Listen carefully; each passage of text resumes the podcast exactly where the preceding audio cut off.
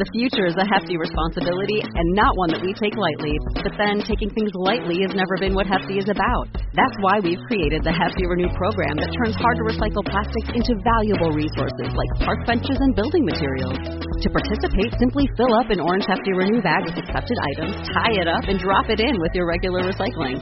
That's it. It's that easy. It's time to rethink recycling with Renew.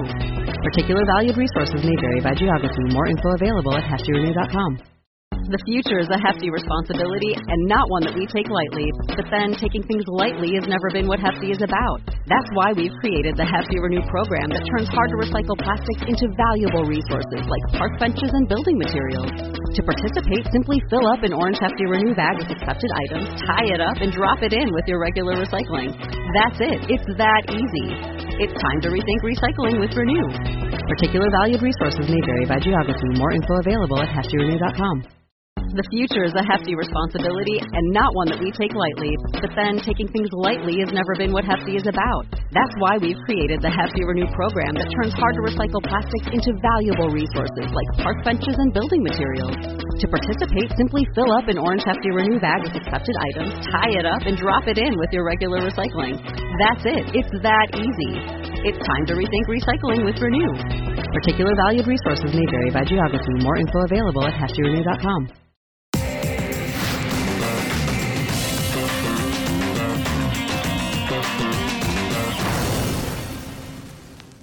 Hello, everybody, and welcome back to Cricket Unfiltered. It's our wrap of day three from Lord's, and Australia have grabbed control of this test match. They lead by two hundred twenty-one runs with eight wickets in hand.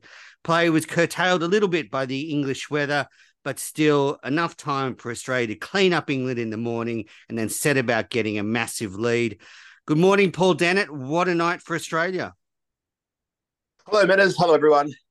Makes me think of the preview that the B B C did before the series, and Ebony Rainford-Brent quoting the famous Mike Tyson line and uh, adapting it to Bazball, saying, well, Mike Tyson used to say, everyone has a plan until they get punched in the mouth. And I think that today or yesterday um, was Australia punching England in the mouth. It was a very, very bad day for England.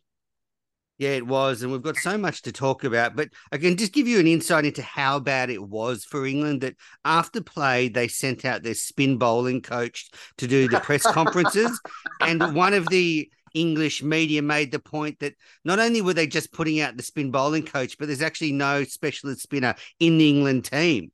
Um, so instead they sent out Jeetan Patel, who is a, a New Zealand spin. He's from New Zealand and he's been brainwashed by Brendan McCullum. So we just got this sort of trite um, lines that they pull out about trying to score quickly. So, um, you know, England ha- haven't got things right on the field, and they certainly haven't got it right off the field.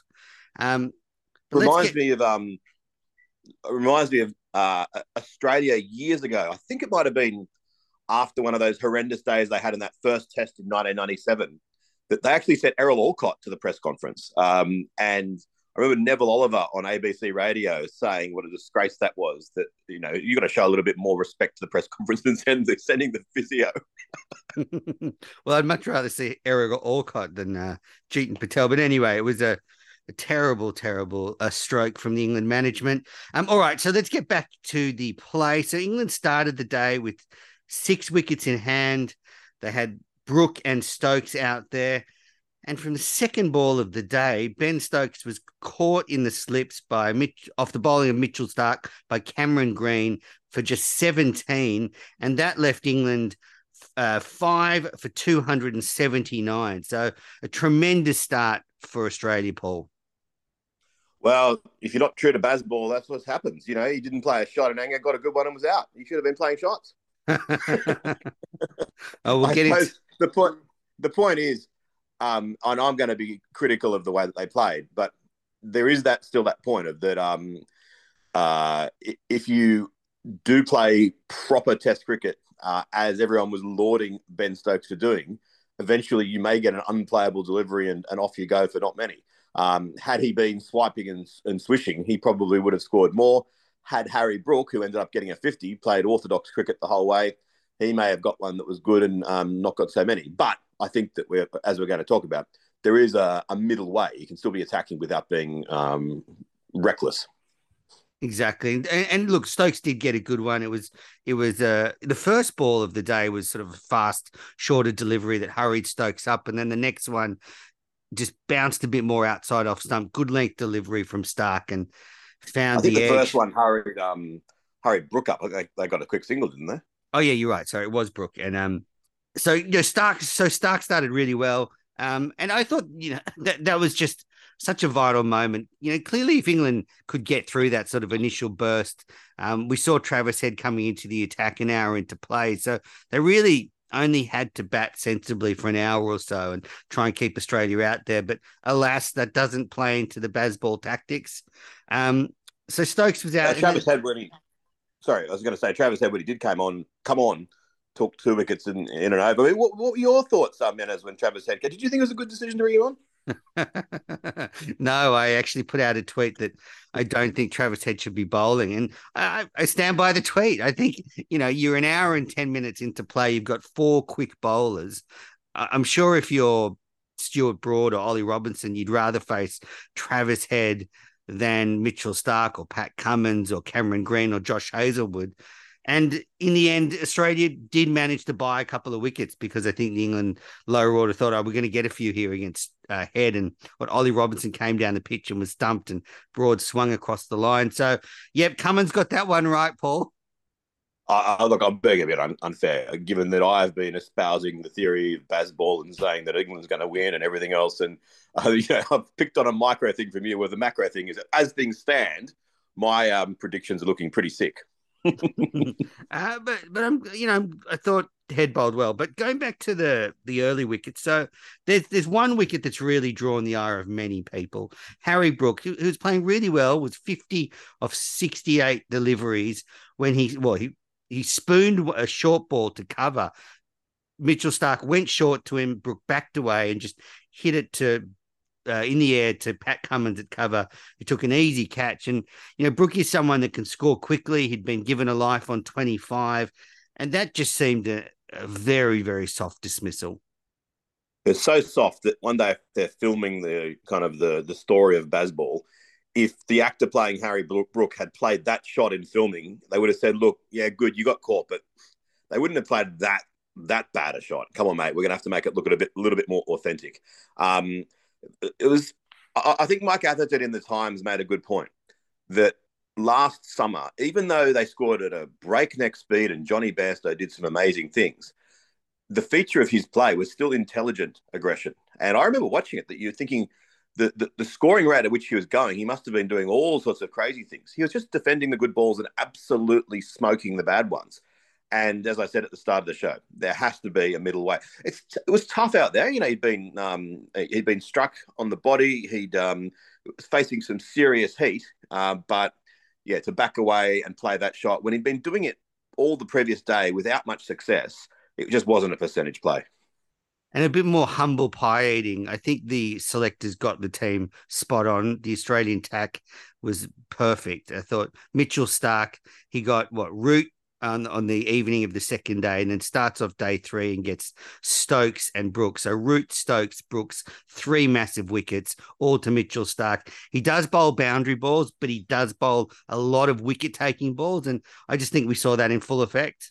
Um, are you saying that I should be eating humble pie or you or both of us?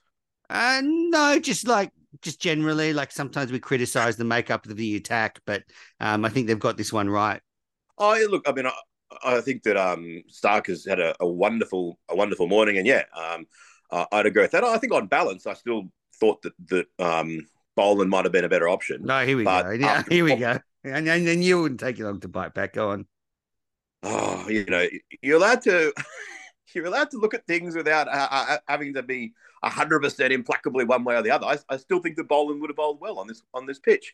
Um, Starc, after a poor first day, had a fantastic second day with the ball. Um, yeah, you know, that's, that's, I think those statements are all perfectly valid. Indeed, they are. Just pulling your leg on this Saturday morning after very little sleep for the last three nights.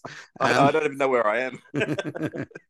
um, yeah, we're living on English time zone, but still trying to work on Australian time zone. So it's pretty hard. Um, all right, so um, England went to drinks at six for three eleven. Bairstow was sixteen not out. Broad, eight not out. And I st- think still, you know, there's a real danger here that Bairstow can make a plucky fifty or sixty and actually get the England total to pretty much around parity with Australia's first innings.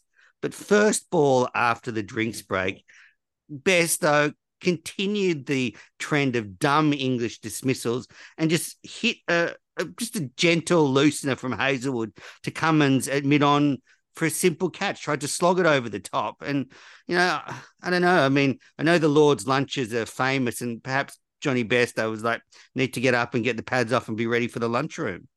Yeah, I think it was just a poor shot, and that sometimes happens with the, the way that they play. I, I'm less critical of of the intent from him that, than from other players. I think it's just one of these things that happens. But, yeah, he's obviously be disappointed with that.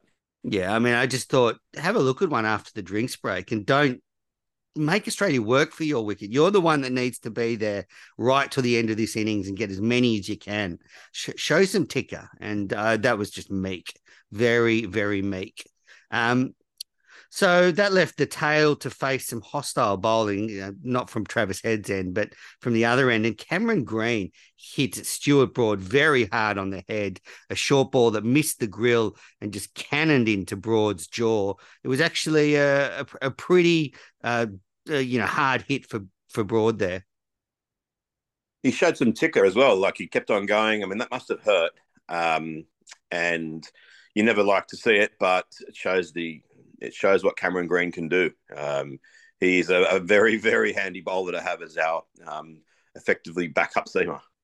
That's right. And with Lyon unable to bowl, it's really, really important that he can take some extra overs. So so after that hit in the head, uh, Broad went L B W. To, sorry, Robinson was out stumped for for nine, uh, trying to hit um, head into the crowd. And there's a bit of history for those two. They do play together in county cricket for Sussex, so they know each other pretty well.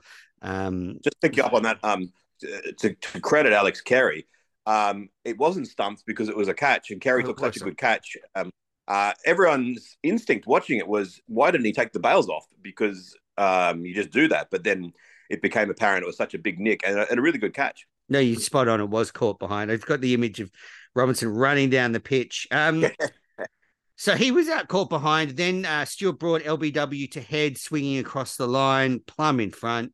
Um, and then Josh Tongue was the last to go, caught by Renshaw off Cummins for one. Jimmy Anderson not out at zero. Mitchell Starc, seventeen overs, three for eighty-eight. Pat Cummins, sixteen point two overs, one for forty-six. Josh Hazlewood, thirteen overs, two for seventy-one. Nathan Lyon, thirteen overs, one for thirty-five. Cameron Green, nine overs, one for fifty-four. And Travis uh, Travis Head, seven overs, two for seventeen. And Steve Smith also bowled an over. So the wickets were shared around and, um, yeah, good effort from the Australians to dismiss England for three hundred twenty-five. So trailing Australia's four sixteen by ninety-one. And yesterday morning, England lost six for forty-seven in calamitous fashion. It, it really did potentially cough up the Ashes. Absolutely. It was a, a, a horrific morning and... Um... sadly for England, how bad it was, was then put in context by, by what happened next. Yeah, so Australia had to come out to bat under pretty heavy skies in London, and the ball was doing a bit. Australia faced, I think, six overs before the lunch break. Khawaja and Warner got through to the lunch break um, without losing a wicket. And then went on to put on sixty-three for the opening partnership. Warner battled to twenty-five off seventy-six deliveries. Uh, before he was out, L B W to Josh Tongue, who pinned him plumb in front. Um, one of my uh, co-hosts sent me a message that it was missing leg, um, but it wasn't. It was smashing into leg stump. And uh, Warner... That was, that was live, off. I said. I, I'm not I'm not um, denying it after the replay. Um, but, yeah, I got that one wrong as as, as bleary-eyed umpire did it. so um so Australia lost its first wicket at sixty-three, and they actually uh, battled pretty hard to tee. They only scored sixty-nine runs in that middle session, just losing the wicket of um Warner. Khawaja was forty-five not out, Labuschagne eight not out at the tee break.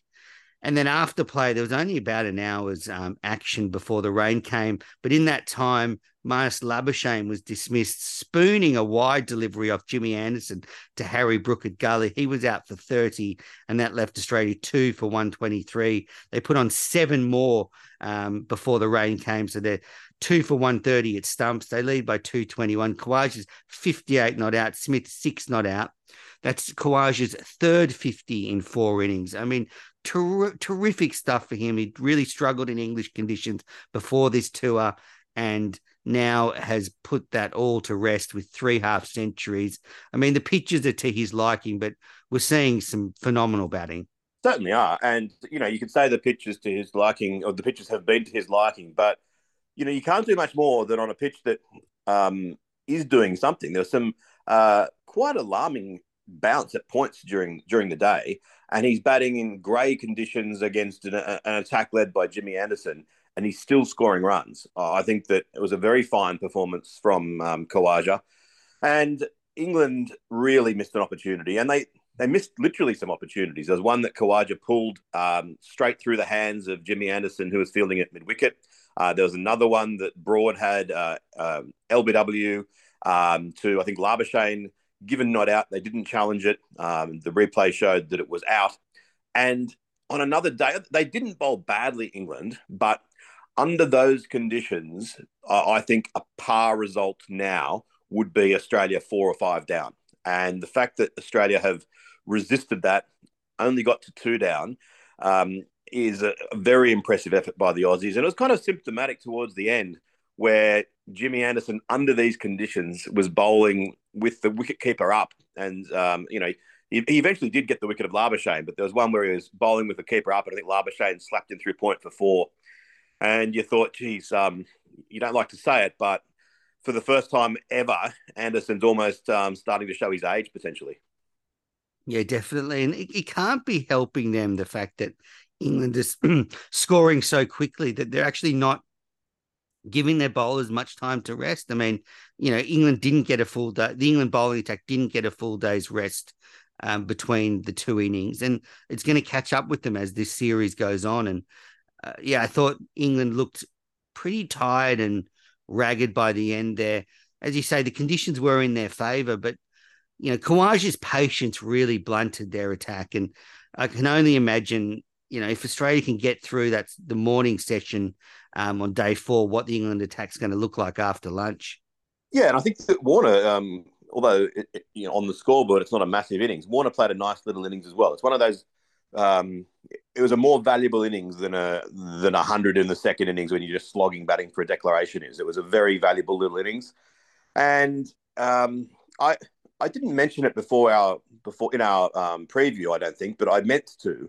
I, I found it a, quite strange that England have gone into this game without Chris Wokes, and I'm not saying that in hindsight. It's what I, I would have definitely got him into the side. I mean, his Lord's record is is almost um, uh, comical. Like, he's got a batting average of sixty-one. In test matches at Lord's and a bowling average of eleven. Um, he, you know, he's just a, a really, really good cricketer. And I think that they are uh, clearly missing him. In hindsight, you might have brought him in instead of someone like Anderson. Uh, I wasn't criticising Anderson's selection before the game. Um, in hindsight, I was. But I would have found a way to get Wokes in there. Yeah, it would have been interesting to see him on that deck and the, with the ball swinging around on day three. And so... Um, something to their their um, lower order at the moment as well, with you know with the fact that they're kind of um, Ollie Robinson and Broad coming in at sort of um, uh, eight and nine in whatever order is a uh, is not great. Yeah, Ollie Robinson did not want to stay out there and face the short stuff yesterday, that's for sure.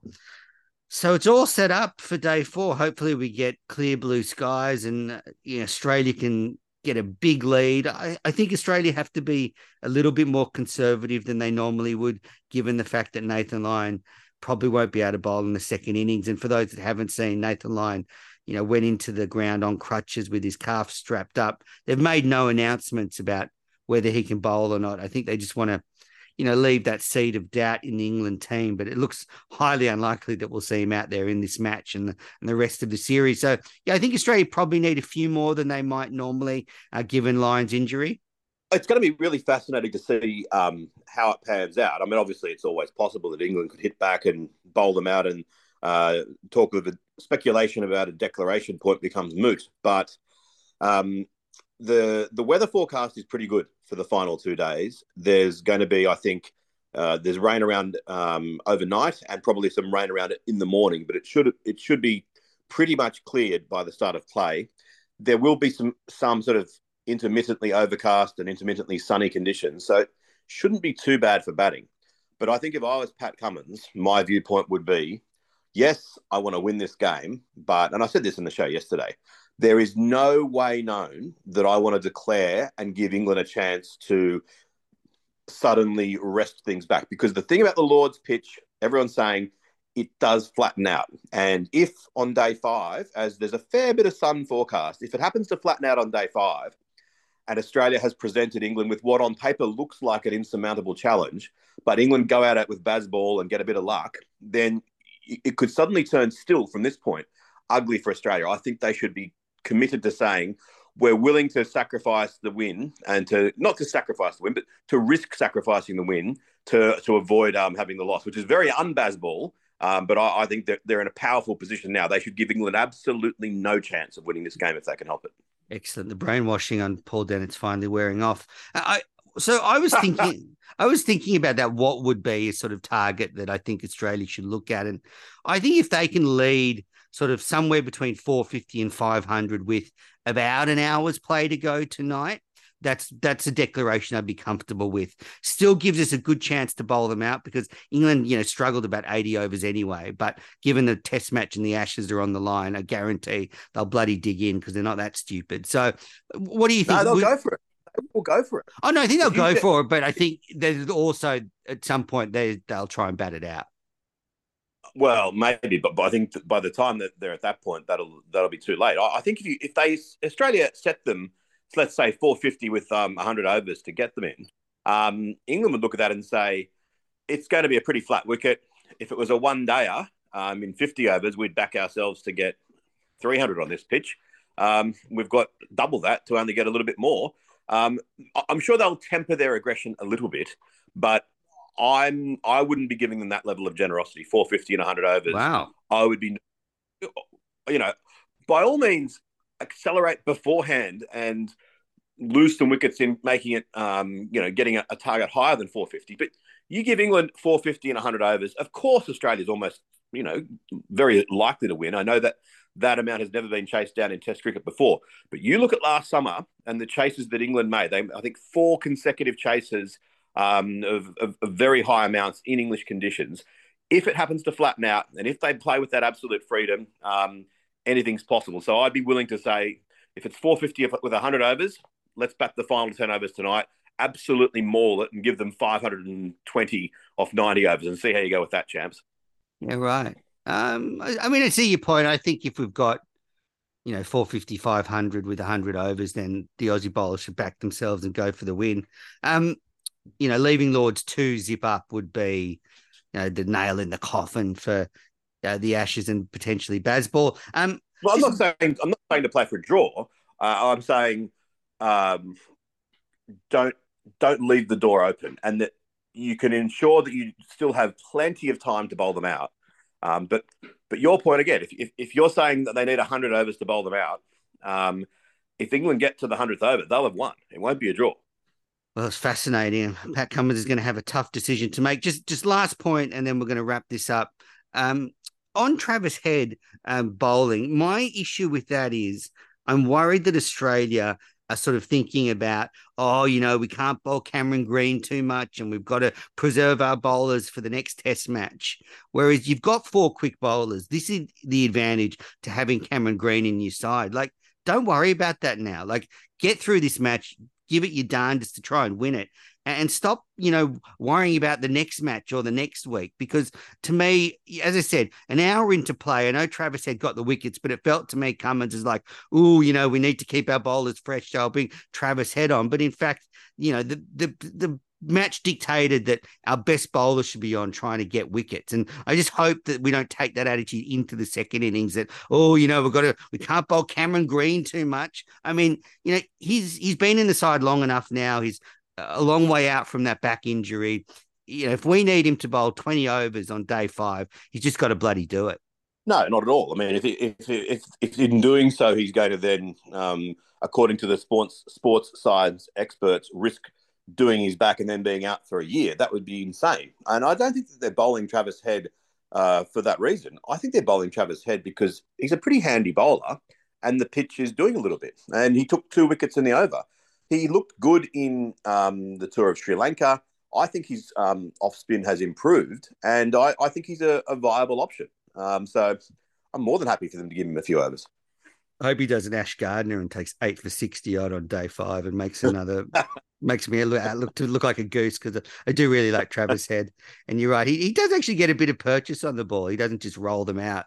Um, all right, so uh, that's the state of play at Lord's. But uh, I want to touch on some very sad news that that um, was revealed overnight, that former Australian captain and a true legend of cricket, Alan Border, has revealed he has Parkinson's. Um, you know, Paul, I'll let you start with this one. How, you know, shocking news.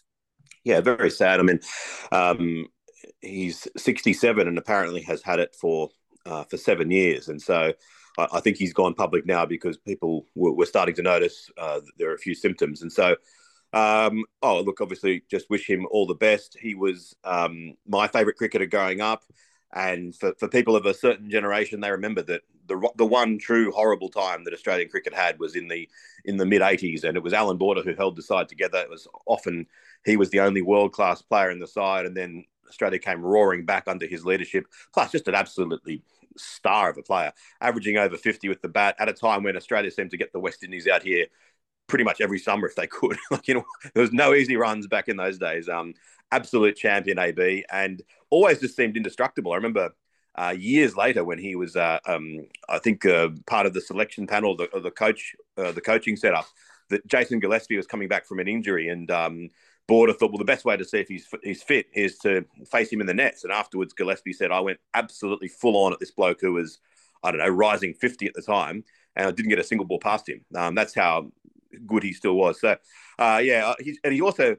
He belies his Captain Grumpy um, sort of uh, nickname, in the sense that he seems to be the most affable, friendly guy away from the the white line fever. So, uh, yeah, look, um, you know, he's still going okay, and he's um, I think got, got many many years to come. But uh, let's hope that there's a uh, more drugs on the way and a bit of a cure. And he, he said he's no chance of living to eighty, let alone a hundred. But um, who knows? He wouldn't put it past him.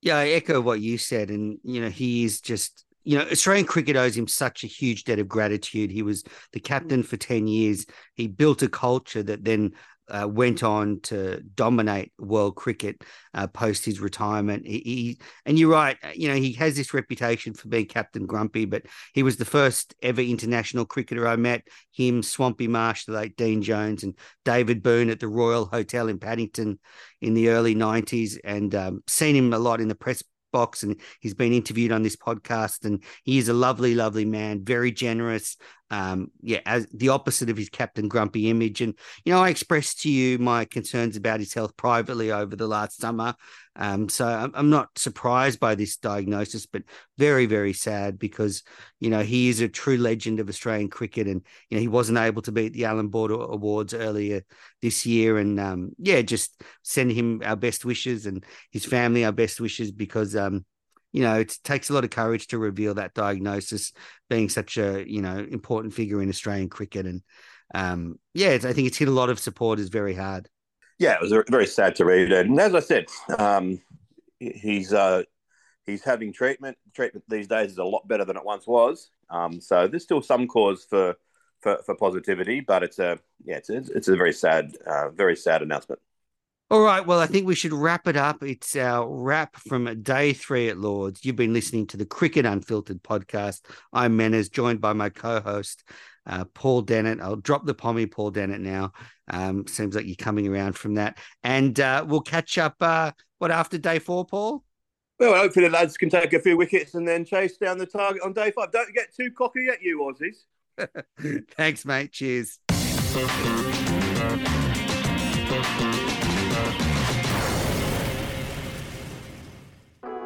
This is a Piccolo podcast production.